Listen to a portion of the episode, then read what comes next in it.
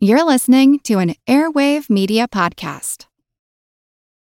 This episode is brought to you by Visit Williamsburg. In Williamsburg, Virginia, there's never too much of a good thing. Whether you're a foodie, a golfer, a history buff, a shopaholic, an outdoor enthusiast, or a thrill seeker, you'll find what you came for here and more. So ask yourself, what is it you want? Discover Williamsburg and plan your trip at visitwilliamsburg.com. Judy was boring. Hello. Then Judy discovered ChumbaCasino.com. It's my little escape. Now Judy's the life of the party. Oh, baby, Mama's bringing home the bacon. Whoa, take it easy, Judy. The Chumba life is for everybody. So go to ChumbaCasino.com and play over 100 casino style games. Join today and play for free for your chance to redeem some serious prizes. ChumbaCasino.com. No purchase necessary. Void where prohibited by law. 18 plus terms and conditions apply. See website for details.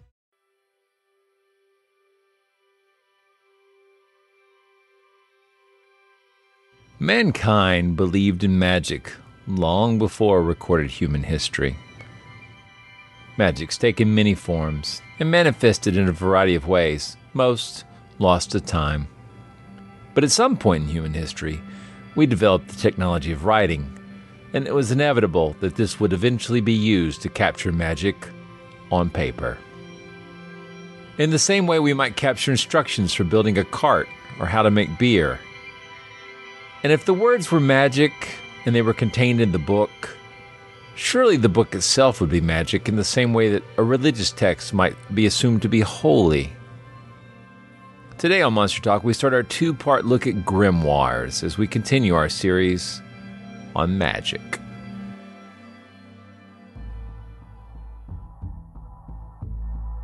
It's actually quite unlike anything we've ever seen before. A giant, hairy creature, part ape, part man. In Loch Ness, a 24 mile long bottomless lake in the highlands of Scotland. It's a creature known as the Loch Ness Monster.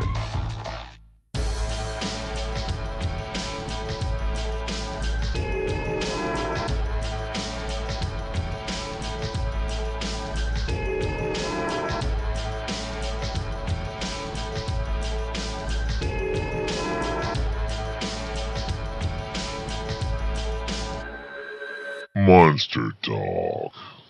Welcome to Monster Talk. I'm Blake Smith. And I'm Karen Stollznow. Monster Talk's the science show about monsters, and in this episode, we're going to be taking a look at the history of the grimoire in European magic. This is part of a series I'm doing on magic because magical thinking is such a big part of Western culture, and because it's most certainly still a widely held worldview. As a skeptical naturalist thinker, I'm inclined to think we evolved into magical thinking, but as a researcher into technology, it also has many parallels to the kind of shared research based work of science. Yet it's missing some key pieces, which we'll get into in this interview. This is all leading to some really interesting characters, but you'll have to bear with me as we'll be taking several episodes to get through this. I'll continue to get back to monsters in between, but the ties between magic and monsters is deep. I'm excited to have as our guest Jerry Drake. He'll introduce himself in a moment. But as you'll hear, he's likely to be back because one of the interesting characters I want to talk about is Jack Parsons.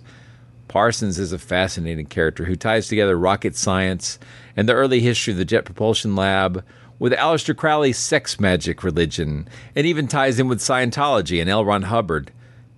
And of course, I first heard about it from John Keel, author of the Mothman Prophecies and promoter of ultra-terrestrials as an explanation for just about everything. So hang in there with me on this. It should be a fun ride. Okay, it's time for some Monster Talk.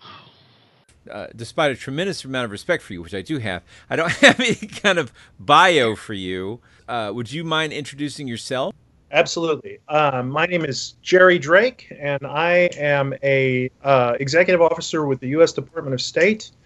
I've been with State for about nine years. Um, this is sort of the third version of my career. I spent about the first two thirds of my life as a research archivist at various agencies uh, down in Texas. Uh, worked for our General Land Office. Worked for I was a professor at Concordia University for a while, an administrator at University of Texas. But I've mostly been in the field of what I think you would call knowledge and information science. Um, my doctorate's in a field of adult education that focuses on uh, cognitive mechanisms of learning. I did my dissertation on learning from the public space. Um, and for about the last nine years, I've I've either been a part of or led um, one in one form or another an information management info science program here at State. I've been two years in this job. Um, I run an IT shop, a record shop, a big archival program, a research program, um, uh, and it's a lot of fun. Um, I don't get the opportunity to self promote or publish very much because of the nature of the job. You know, we have to clear anything we write, you know, even down to the blog level through our public affairs program. So that kind of, you know, limits the amount of time I can spend writing about ghosts and goblins and stuff. Because guess what? The State Department just doesn't like that. So I want to. I want to would they out, would they own it?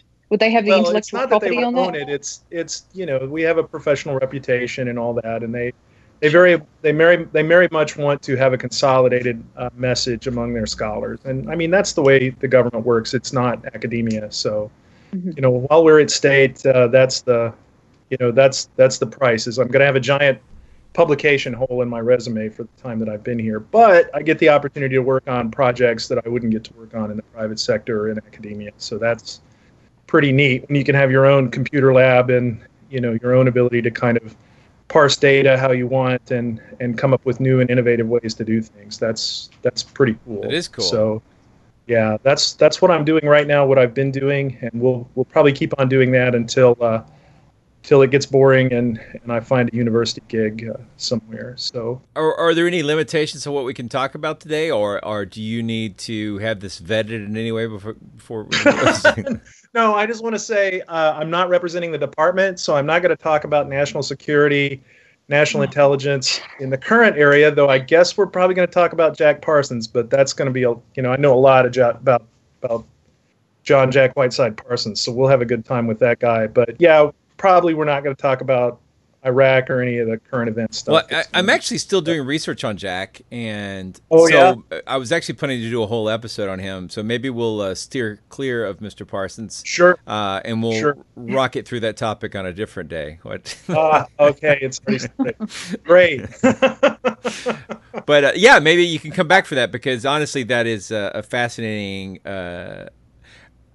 I, I don't even know how to describe that exactly. It's the way it compartmentalizes within all these topics, but uh, uh, that sort of science and magic overlap is I find very interesting, and and, and uh, so that is kind of where I'm heading with some of this. one of the things we'll probably talk about is the break between science and magic is only about 200 years old you know and and i mean prior to the enlightenment science and magic were the same thing and jack parsons was a lot like Aleister crowley in that he never parsed the difference between the two. Um, and that's one of the things i find interesting about it. And then you find a lot of characters in government still you know people like tom slick and jack parsons and these guys who live in this kind of weird shadowy world of legitimate research government usually the intelligence world and then weirdo occultism and, and magic. And i mean it's a really strange thing. I mean it's no mystery that you know the country was founded by masons. Masonry is still a big deal in the government. I mean you know i, I just think that when people have a lot of interest and they're very uh, renaissance in their thinking you find you know these little pockets of people that are sort of like that. So that's why i've always been interested in jack parsons because he and i sort of live in the same universe. So it's it's it's not surprising to to find a guy like that No, and he he uh, it, it is interesting that we're kind of front loading our tangents. Usually we kind of s- spit off into them later, but That's right. I guess we should very early we should start at the very beginning. And Jerry, we wanted to bring you on the show to talk about grimoires. yes And uh, I guess to begin with, uh, if we could have a little bit of a definition, what is a, a grimoire? Uh, the the word grimoire is an interesting uh, word. It, it it's had a lot of definitions over the years. Originally, it was a French word, um, gr- grammaire, with two M's, that referred to any kind of Latin text. If a book was in Latin, the old medieval French called it a grammaire. I'm going to butcher a lot of pronunciations, but um, around the mid to late 18th century, when occultism began to sort of splinter off from legitimate scientific pursuit, the word in France began to connotate books of magic and specific kinds of books of magic that were sort of recipe books for how to actually do magic spells and occult rituals. Um, it entered the English language in a really, really famous book that came out in 1801 by a guy called Francis Barrett, called the Magus or the Magus, is the way we would pronounce it. And he's the person who introduces the word um, grimoire into the English language. And that 1801 publication of Barrett's book is kind of one of the prized possessions in my library. That first edition is pretty hard to find, but it's the book that we think of when we talk about sort of books of magic in English. Uh, Barrett took um, Agrippa's three books of occult philosophy and a whole bunch of the Solomonic manuscripts and a bunch of occult books that were popular at that time, translated them to English um, and sort of King James Bible style, and and it really was one of the books that began the, the sort of the interest in the in occult practice in the, in the UK and then later in the United States. So that's where the word grimoire comes from. And when we're talking about grimoires, I think they fall under a universe of what I would call occult books. I mean, the word occult uh, means it's from Latin ocula. It means hidden or unseen or tangential. Um, and I think you would consider anything that was sort of Kabbalistic, um, old books of ritual magic, old Gnostic texts, uh, the Bible itself would be sort of categorized as occult books or books that contain hidden meaning and hidden knowledge. Grimoires specifically are, are like recipe books, and they're typically uh, either divided up into what we might call folk magic or natural magic texts. These are the sixth and seventh book of Moses, um, books like that. Uh, the Long Lost Friend that it's based on, all the Enochian magic books that are based on the Book of Enoch, um, a lot of the Hellenistic books, and then what we might call uh, the Leech books of the Norse and the Anglo Saxons. Those are little cure books. Um, and then there's the uh, what they might call the diabolical grimoire, and those are not. When we think of the Necronomicon, I mean that's what we're really talking about, right? We don't want to find the Necronomicon. When we think of these evil books of magic, um, I think that's what most people think of when they think of grimoire. But there's actually not that many of them, and the number of them that are quote unquote legitimate, that were actually meant to be used as real magical texts, is probably very very small. Uh, the most famous one and the closest book we'll ever get to the Necronomicon is a book called The Grand Grimoire or The Red Dragon. And it was published in France um, in the probably the early 19th century, but it claims to be a book based on a on a 14th or 15th century manuscript. And it is actually a diabolical grimoire. It's it gives you recipes on how to actually summon the devil and use the devil to do um, your business. Um, and it's a it's a pretty neat book. I have a later copy of it in the library. And the one time I tried to summon a demon myself, that's the book that I I, I went to. Of course, it didn't work because the bad news about magic is it doesn't work. well, well, isn't that usually one of the uh, uh, the problems I think when people try to use these texts, uh, discussions about maybe they don't have the right translation, or or maybe there's right. a, a, slight mm-hmm. variant, or something's obscured or hidden in code. The mispronounced words. Yeah, yeah you mispronounce the word and all that. Klaatu, Barada. I think that it might be helpful to sort of go over the history of, of these kind of books. I mean, the earliest magical texts go way back. I mean, we've discovered magical incantations in uh, as early as uh, in Mesopotamia and ancient Iraq, Persia. Um, if you go to uh, Bath in England, um, some of the things that they've found in the waters there are rolled up uh, incantations and curses. Every Roman site, um, the Mithraic Temple in London, which just got moved and reopened, uh, they found curses there. So, I mean, a tradition of what we call sympathetic magic that is actually trying to use an unseen force or a hidden force to to do uh, something else, to do something that's non-substantial, and to to create an effect from an unseen cause. I would argue probably goes back to the earliest days of, of human culture. We we almost have to speculate, you know, when people anthropologists theorize, some do, that maybe even cave drawings of the very ancient ancestors were attempts at sympathetic magic, and and I might buy that uh, because uh, magic is a universal constant. Every culture has some tradition in in sympathetic magic. Now, out of sympathetic magic grows a tradition of what we might call ritual magic, or what we would call today perhaps even chaos magic, or what the people, the proponents of the, the faith word theory might call, uh, in religion, might call the secret or animal magnetism or just some attempt to think good thoughts and bring about good things or to change yourself. Um, that tradition still goes on, and all that goes all the way back to the beginning. Um, the Egyptians had a really rich tradition of magic that they called Heka. And when Alexander the Great conquered Egypt, uh, it was adopted into the Hellenistic uh, pre Christian Gnosticism. Um, so you find that religions like uh, Mithraism uh, have a really rich uh, magical component, what, what little we know about it.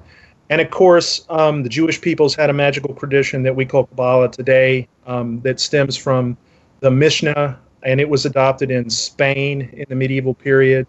Um, and so that what we might call Enochian magic, which is based on the Mishnah and the books of Enoch, uh, come from that Jewish uh, Kabbalistic tradition, uh, particularly a book called the Tractate Gittin, which some people might consider in itself to be a, a, a grimoire by those standards. So you you know what we know as magic today and what we know as ritual magic today comes out of a fusion of sort of Hellenistic Gnosticism, Arabic uh, magical tradition based on um, these ideas that King Solomon could manipulate jinn and demons, and then a Jewish version of that that formed the Kabbalah. And that all sort of gets mixed up in a big pot in the um, medieval period during the scholastic period among the uh, the churchmen in Europe, and it and it's sort of spit out as this tradition of, of, of ancient ritual belief.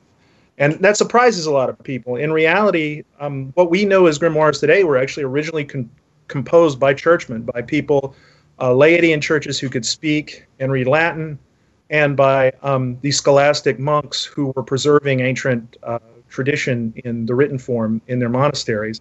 And they were very, very careful to point out that most of the magic that was being done at that time period was an attempt to use uh, religious power, the Holy Spirit, the religious word, um, which is talked about a lot in the book of Genesis, as a way to manipulate natural forces. And as a as a as a result of that, it was considered appropriate to do so. It's only during the Renaissance, whenever um, this idea that magic might somehow be evil, and then during the Enlightenment, when we discover that it's actually uh, kind of not real, that um, it becomes tarred and feathered as being evil. Um, with the Inquisition, with the Reformation and the Counter Reformation, the idea of churchmen doing magic um, kind of falls away, and these books become truly occult, hidden and forbidden, and that's when they also start to become quite valuable. So, in a nutshell, that's sort of a, a tour around where you know the written word of magic got formulated into what we call grimoire today. That's uh, really interesting to me. I, I, I think I'd mentioned a couple of episodes prior to this as I was doing research on this. The uh, this whole discovery that these books, which all my life coming from a fundamentalist uh, evangelical background, um, were always considered, you know, diabolic. All of them were diabolic. Right. They're all evil. Always. And then to actually crack one open and take a look and see that no, it's absolutely invoking the power of God and Jesus to control these demonic powers. You know, it's uh, it was a real surprise. Now, you mentioned specifically that you've got some that are considered to be di- diabolic in nature, like the Grand Grimoire, but uh, I, I just it really it, I guess as you've pointed out already it, it's uh, it's it's something that's transitioned over time uh, and I guess in a lot of ways the way it's viewed has to do with the lens through which you're taking a view of it. I think that's right. You know, and one of the things that I, you know, that always sort of bothered me about that is Jesus does magic, right? like in Mark 731, 737, the one one of the few times he speaks Aramaic in the Bible is when he sticks his fingers in that dude's ears and shouts, Ephphatha, let it be opened, and pulls his fingers out, and all of a sudden the deaf mute can hear and speak. So, I mean, Simon Magus uh, has a fight with Peter in the Acts uh, where, and Simon, Simon does magic. Like, he's not a fake magician. He can actually do magic in the Bible and Peter just points out, look, my magic is uh, better than yours. And there's a couple of uh, scholars who were who would argue that um, the Simon cult was probably a competing uh, movement to the Jesus movement in the in the Middle East. So they had to have a way to sort of lay Simon to rest. So they have Peter, you know, the rock of Jesus, have a fight with Simon Magus in the Acts to to go, okay, you know, I know Simon's great and he can fix your broken leg or whatever, but he's not uh, imbued with the power of the Holy Spirit. And in fact, that's what that whole scene is about in the Acts, right? If you remember that from Sunday school, is that Simon offers to pay Peter some some gold to to be invested with the Holy Spirit, and he says, "Nope, you know, you might have a lot of power, but we're not. You can't do that because your your heart's not in the right place." So that's one of the things that I always thought was weird is that uh, I mean, magic in the Bible is real, and it's not done just through sort of the Holy Spirit. And then in the Mishnah and in the Quran, you know, magic is even more real. I mean, you know, old uh, Rebbe's do magic, old the prophets do magic. Uh, they have magic texts that they use, and one of the big, uh, I mean, I, I, can't remember which book of the Mishnah it is. It might even be the Gittin, where uh, one of the prophets actually has a magic ring um, that he can use to to move demons around, and then in the Quran that gets uh, that gets passed on to Solomon, where he has this sort of seal, which a lot of people say is the, the, the seal of the Jewish people now, where he can wave his hand and command jinn, who we know as demons, to do his bidding. So, I mean, until very recently, um, magic was considered a legitimate part of the Christian experience. I really think it was probably the satanic panic in the 80s that I think all of us here are old enough to remember. I mean, I remember being able to play Dungeons and Dragons at church and then not being able to like in the span of a week. Did did you guys have that have that experience? It was I, I it was never big in my hometown among my friends. Uh, so uh, it, it, the first time I encountered it was actually through the church, being told it was evil. And then la- gotcha. later, good friends had the books, and I read them. and I was like, "Well, it may be evil, but it's awesome." So it's awesome. Yeah. Yeah. Well, my experience was different. I, I grew up in Australia, and sure. uh, I was just a kid in the '80s, and uh, my family were not religious, so uh, it's, it's, something I think I, I learned more about after everything had taken place. So you are well, it was, upside down. Oh, go ahead. No, I was just gonna say I, I, I was watching Stranger Things. Yeah. I keep thinking of Australia as the upside down. That's right. Yeah. Yep upside down and backward. Hello, it is Ryan, and we could all use an extra bright spot in our day, couldn't we? Just to make up for things like sitting in traffic, doing the dishes, counting your steps, you know, all the mundane stuff. That is why I'm such a big fan of Chumba Casino. Chumba Casino has all your favorite social casino style games that you can play for free anytime, anywhere with daily bonuses. That should brighten your day a little. Actually, a lot. So sign up now at chumbacasino.com. That's ChumbaCasino.com. No purchase necessary. VGW. Void were prohibited by law. See terms and conditions. 18 plus. Hello, I'm Paul Giamatti. And I'm Stephen Asma. Each week on Chinwag, we dig into the weird topics you wonder about, that you care about. The stuff none of us are totally sure of, like the Bermuda Triangle, Mothman, consciousness, philosophy, UFOs, ghosts, or, say, Bigfoot. So who's to say that there's not alien species that are Sasquatch? Like I'd seen a ghost and I would hear something walking and breathing. Maybe every path is right. I will accept as a premise that every path is right. That is a face on Mars, eyes, nose. It kind of looked like Wilson the volleyball. Some people enjoy the waves or whatever uh, crashing, and I enjoy listening to a quantum physics audiobook. I do think there are many things in the world that we just don't understand yeah. and probably won't understand. That's our whole show. so join us every Wednesday on all major podcast platforms and find us on Instagram, TikTok, and Twitter at ChinwagPod and Wagon. Well, I mean, I was I was sort of thinking about that the other day. Like, you know, the way I got into this is that my my my mom's family came from uh, northern Alabama, the, the the area around Muscle Shoals and Florence, and they were very much Tennessee River Valley people. I mean, some of my relatives up there still don't have electricity, and they practiced folk folk magic. I mean, my aunt Lorraine was a what we would call a conjuring person, and I mean, she had copies of things like the Long Lost Friend and the Sixth and Seventh Book of Moses, and I would go to her house and read this stuff, you know, and she would always do a little ritual when she made you a belt or a pair of shoes or uh, stuff like that. And I mean, they came from what we would, they called it, I guess, the Bible church movement, but we would call them charismatic Pentecost today.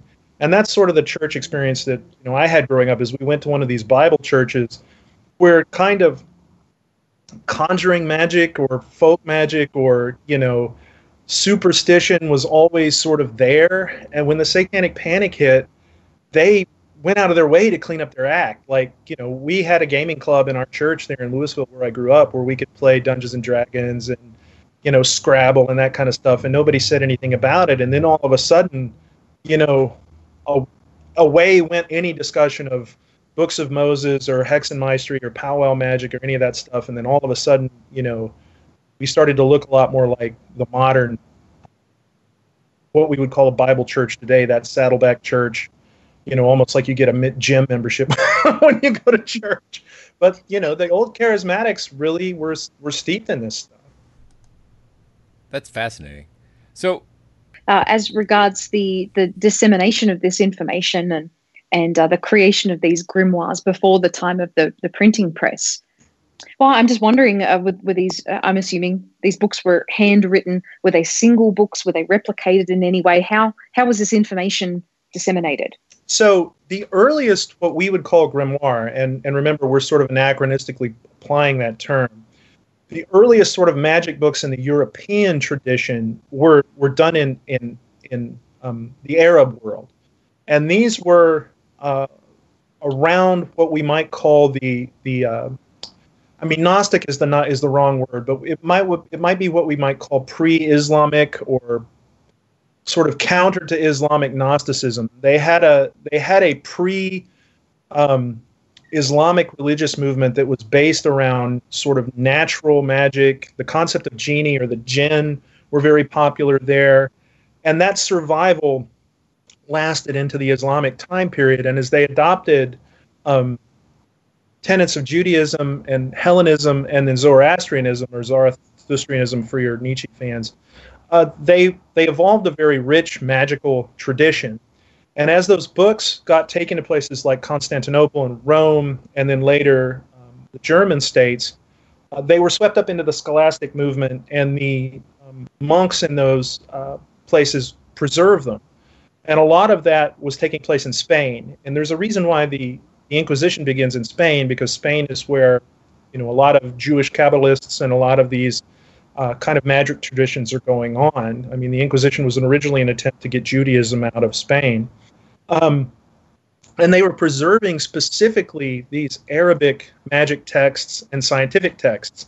And I think it's really important to point out that, again, before the Enlightenment, magical research and scientific research went hand in hand. I mean, Newton wrote more about the Bible than he wrote about the principles of gravity or um, optics. And in fact, the entire back end of his career was spent doing, um, you know, an attempt to turn lead into gold and doing other kind of uh, uh, magical stuff. I think at one point he even tried to predict the end of the world based on uh, some Bible code that he had cooked up. He spent more of his life on that than he did on his quote unquote legitimate scientific pursuits. And the same was true for people like Roger Bacon and some of those other folks. So the original attempt to preserve these books um, was an attempt by European scholars to preserve Arabic knowledge. Um, there were a couple of books. The Gayat al Hakim is probably one of the most famous, which in the 13th century was translated into Latin uh, under the title The Picatrix. And it's one of the most famous early grimoires.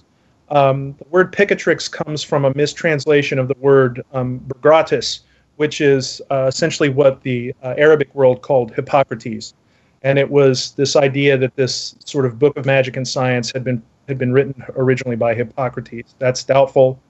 Um, but books like the Picatrix, the Sworn Book of Honorius, which was attributed to um, Pope Honorius, uh, and some of those other texts were an attempt to preserve that earlier Arabic knowledge. What's interesting is that a lot of these things were already forgeries. In fact, the famous Roger Bacon, who was sort of the father of uh, modern science, at least in uh, the Western world, uh, recognized that these books were not authentic. He had enough knowledge of language and all of that to understand that. And he actually argued that illegitimate grimoires should be banned that they, you know, books that were posing as ancient texts should not be allowed to be uh, disseminated because their knowledge was not legitimate. Uh, the Picatrix is interesting, though, because it's actually um, the first time the medieval understanding of the scientific method was was drafted, at least in popular form.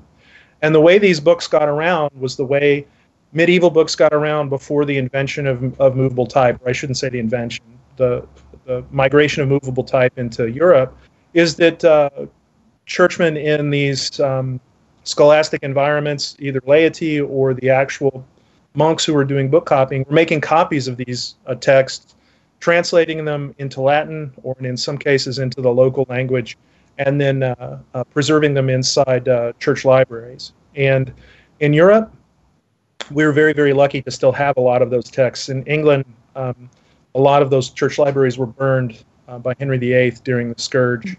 Uh, so our our English translations of a lot of these books are not as rich, uh, but we still have a lot of these things hanging around in Latin. Um, in fact, uh, any rare book library of size, even the library where I did my undergraduate, the University of Torre, Texas, has at least one, you know, illuminated manuscript and probably at least one um, that's dedicated to magic. Uh, where I spent a lot of time at the University of Texas, they had a sizable um, quote unquote occult library. Of course, the Library of Congress, where I spend a lot of time now digging around in this stuff, has a massive library of these of these texts. So any any library worth its size, even here in the U.S., is going to have some of these books. Uh, when movable type comes to Europe, uh, that's when the business, quote unquote, of occult books, especially grimoires, really starts to blow up. Uh, the earliest printed books, we always associate printing with Gutenberg, but that honor is a little bit dubious. He was he was the guy who really uh, made it into a business, and for whom printing with movable type is most famous. Books that were printed in Europe before 1501 are called incunables, or the plural of that is incunabula, and that word comes from the Latin word for swaddling clothes. Imagine books being wrapped in fabric now instead of being scrolls or massive leather books. They're being printed cheaply, or at least cheaply by medieval standards are sort of swaddled, swaddled paper. So that's where that word comes from. And some of the very first incunabula that were printed were, were quote unquote magical texts. Uh, right alongside the Gutenberg Bible, um, there's a book up in the Vail collection at MIT. Uh, one of their earliest, and I believe it might be their earliest in, incunable, is a book on demonology and um, exorcism. It's from 1486. And this is exactly where you get your uh, Buffy the Vampire Slayer style woodcut books you know, the Germans used woodcuts where they would cut an entire uh, page of text instead of having movable type, and then they would overlay that with paper and ink. That's where you get your, uh, you know, your stereotypical Hollywood magic book. Um, probably the most famous one of those is from 1656. Um, it's a the t- let me do some quick Latin translation in my head. Uh, the translated title is uh, "Magic, the Spirits, and Spiritual Apparitions. And it's the first book to ever show a witch with a tall hat and her cauldron in a in a woodcut. And by the Renaissance, these things I don't know how seriously people were about actually owning them to practice magic, but if you had a library of size, if you were a wealthy person, a Sforza or any kind of a prince, you had to have an occult library because it showed that you were a well-rounded person. So at that time, after the invention of movable types, wood cutting, and mass production of books, these things blow up. I mean, they're they're starting to legitimately produce a lot more of them, and virtually all of them at that point, and I mean virtually all of them, fall into that category that Roger Bacon would have called sort of illegitimate um, books of magical text. They didn't actually preserve ancient knowledge; they purported to preserve ancient knowledge, and you know, for a few you know a few gelder here and there, you could get you, or a few florins, you could get you a a beautifully bound um, woodcut uh, magic book. Um, probably the most famous one from the time uh, was called the Grand Albert and the Petit Albert, which are um, bound up together. And uh, the Petit Albert is famous because it contains the first spell for the Hand of Glory. We all read Harry Potter, right? You know, uh, Malfoy's got a Hand of Glory. This is this dead hand you know that can be manipulated for magical purposes. And after that, other books pop up. The Grand Grimoire itself shows up in the early 19th century, but throughout the 18th century, you have books like um, the Clavicula Solomonensis, Key of Solomon, um, the Black Pullet, the Grimoire Verum. These books just start popping up all over Europe, and they all purport to either be by some nef- nefarious pope, ancient scholar, you know, Jewish a patriarch or King Solomon himself. And the printing press, like it did with everything, democratized magic books and also made them widely available. I keep thinking about these in terms of being a technology. I, the you, yeah, that's it's before the advent of uh, the scientific method. You you had really lots and lots of possible ideas, and really no good filter for them, right? So except word Right. of mouth, right? So I, I this comes up like when I look back at uh, one of the things kind of ancillary to this was I was doing research on werewolves and silver a few years back and Right, which was really that was good stuff. well, thank you. And but it, it I'm still not done with that because I noticed that there's a lot of uh, there's a lot of uh, non proven uh, power attributed to silver, and some of it goes back to historic texts like from Hippocrates or uh, from Galen, and they were like, well, you know, the ancients knew about this because they wrote about it in these medical books.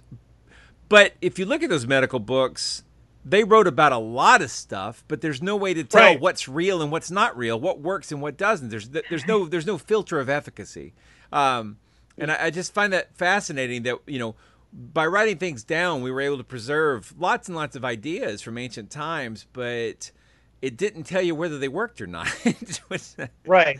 Kind of a hole in the I system. mean, I, I think it's really tough. Like this is one of the things that I struggle with all the time. Like I, I, it, you know, all, all of us here. I know this is going to sound silly, but all of us here know what the moon is, right? We know what the sun is. We know what the stars are, but 250 to 300 years ago, most people didn't.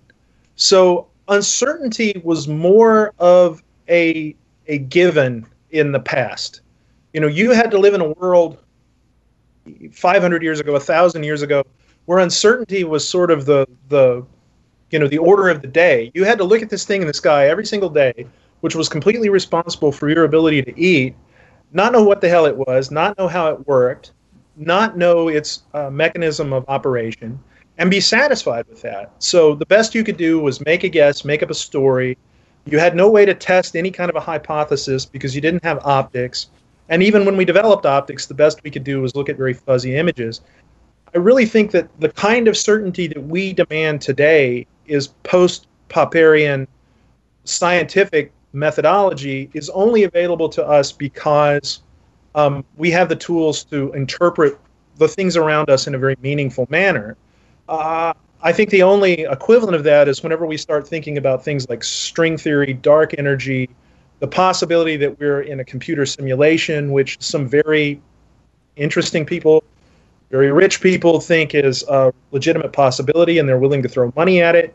Um, we just don't live in a world where the mundane is uncertain. So I think it's very difficult to have a scientific method like we have today. And, and I want to differentiate between the scientific method of, of Bacon versus Newton versus Popper, um, where you, you come up with a hypothesis, you test it, and then you can theorize it in a very generalized way. That, that wouldn't have had a lot of meaning to somebody who, who didn't have an understanding of a lot of the mechanism of operation for stuff going on in their daily life. So if you realize, hey man, you know, if I hit this rock with this rock, I get fire.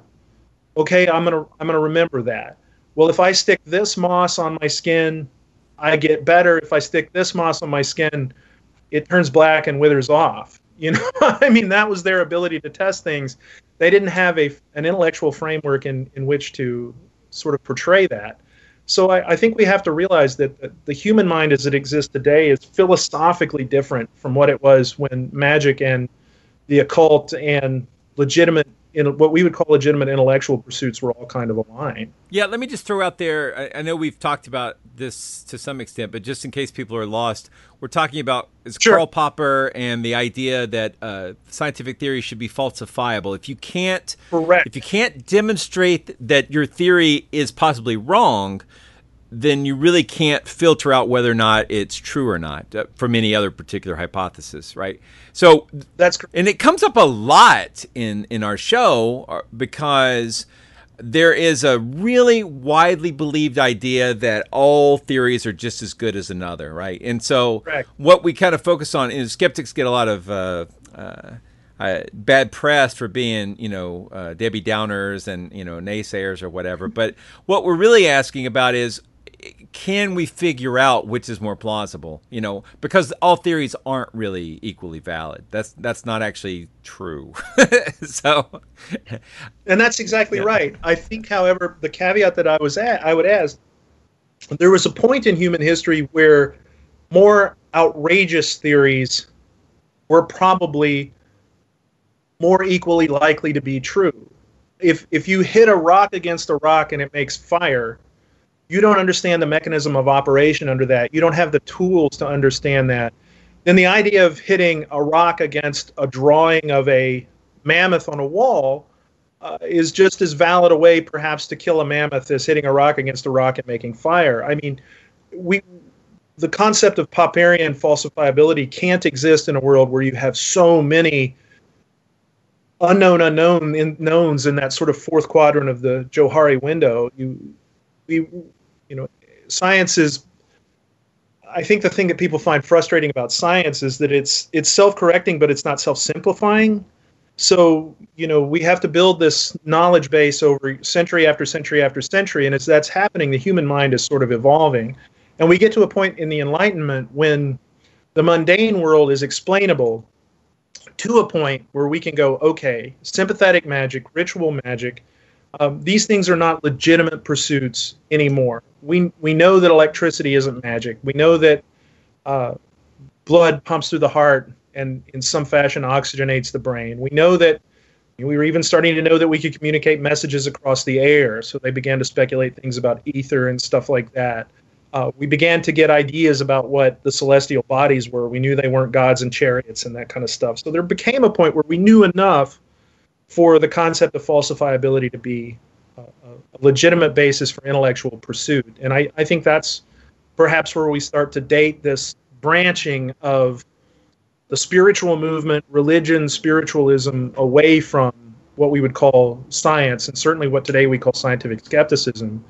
Um, and it it doesn't put the occult out of business. That's that's sort of the the part that I wanted to get to. In fact, in the 19th century, this stuff balloons. I mean, if you if you were to lay out in order the number of these sort of grimoires that were produced century to century, you would find that the bulk of the writing is the late 18th century, early 19th century.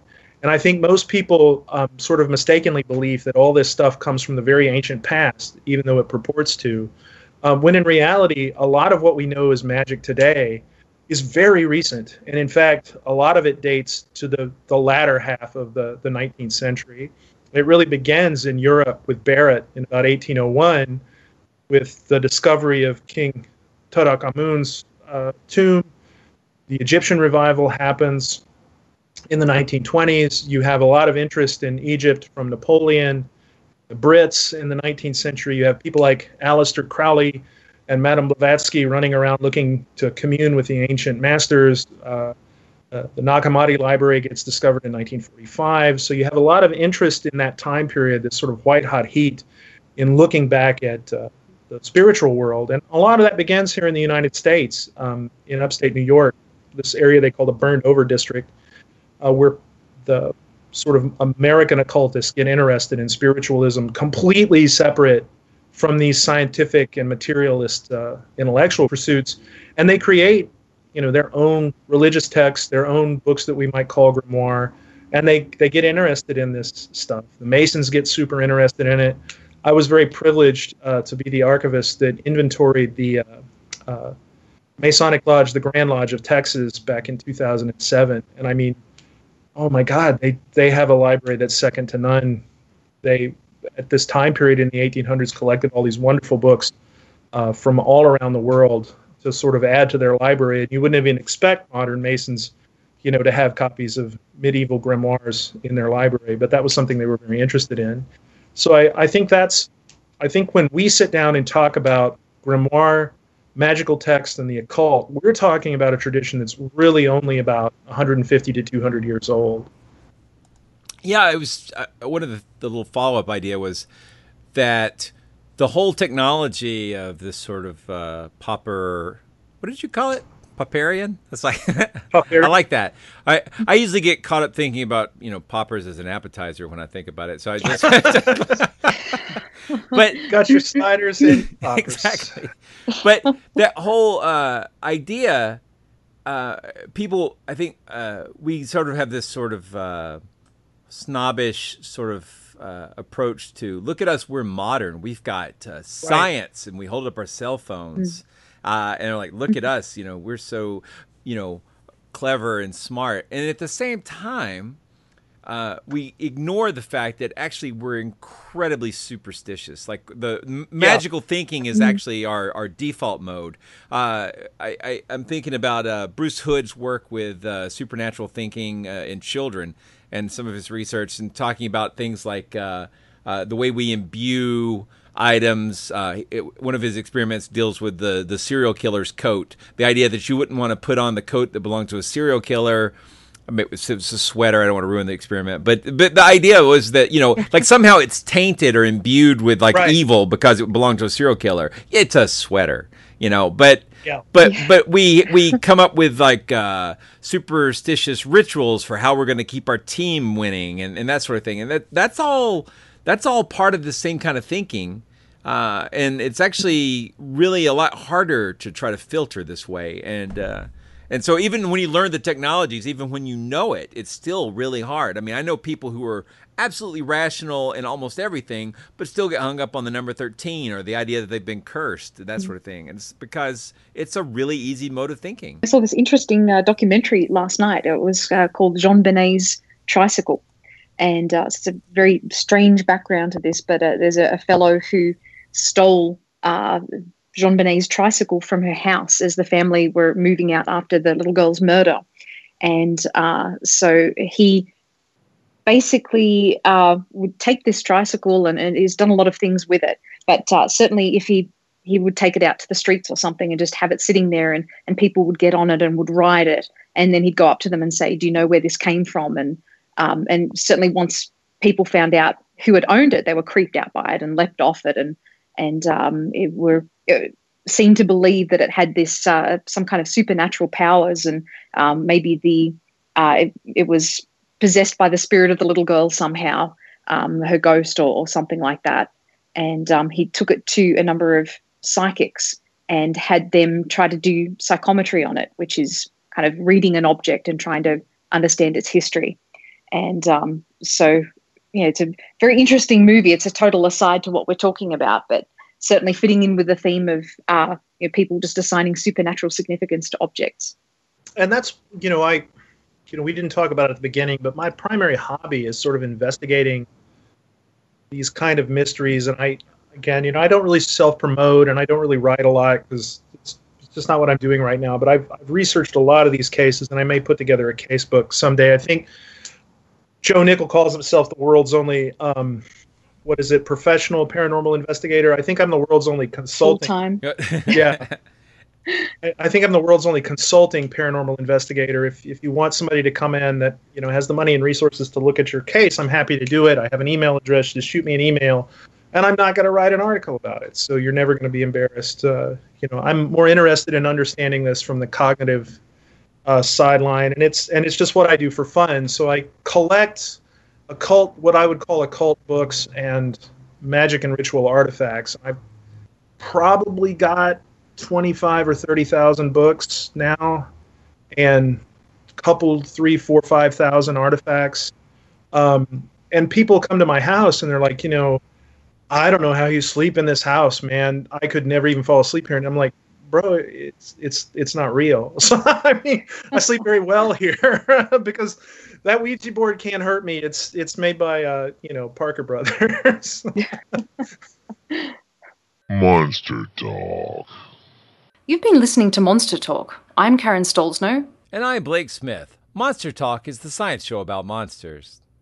You just heard part one of our two part coverage on grimoires. We'll pick up next week with part two, and I hope you'll join us. We'll go back to regular monster episodes too, so if our look at magic's not your thing, stand by, and thanks for indulging me. Monster Talk's an official podcast of Skeptic Magazine. The views and opinions expressed here, while totally awesome, are not necessarily the views or opinions of Skeptic Magazine or the Skeptic Society. You can find more about the Skeptic Society or Skeptic Magazine at their website, skeptic.com. We hope you've enjoyed this episode of Monster Talk. Each episode, we strive to bring you the best in monster related content with a focus on bringing scientific skepticism into the conversation. If you enjoy Monster Talk, we now have a variety of ways to support the show, all with convenient links at monstertalk.org forward slash support. That's monstertalk.org forward slash support. There we have links to our Patreon pages as well as a donation button. A great way to support the show is to buy us books from our Amazon Monster Talk wish list, which directly helps us with our research. We love used books very much, so don't feel compelled to buy new ones, and we love Kindle, and we can share our digital library with each other. Finally, without spending any money at all, you can support us by leaving a positive review at iTunes or wherever you get your podcasts. Positive reviews help keep us visible in iTunes, which is a great way to help us find new listeners. And please share our show on your favorite social media platforms. Monster Talk theme music is by Peach Stealing Monkeys. Thanks again for listening.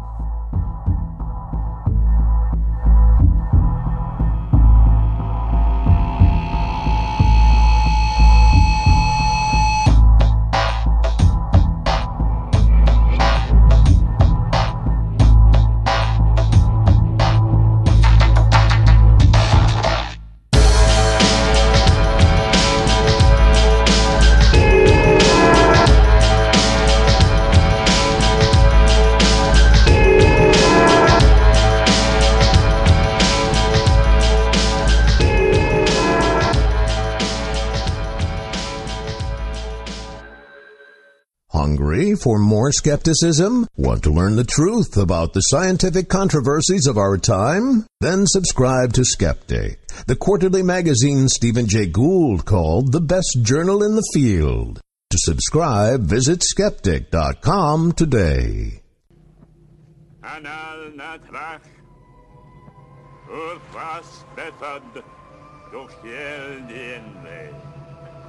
Anal natrach, urfas bethad, doch jel dienne. Anal natrach, urfas bethad, doch jel dienne. Anal natrach, urfas bethad, doch jel dienne. Anal natrach, urfas bethad, doch jel dienne.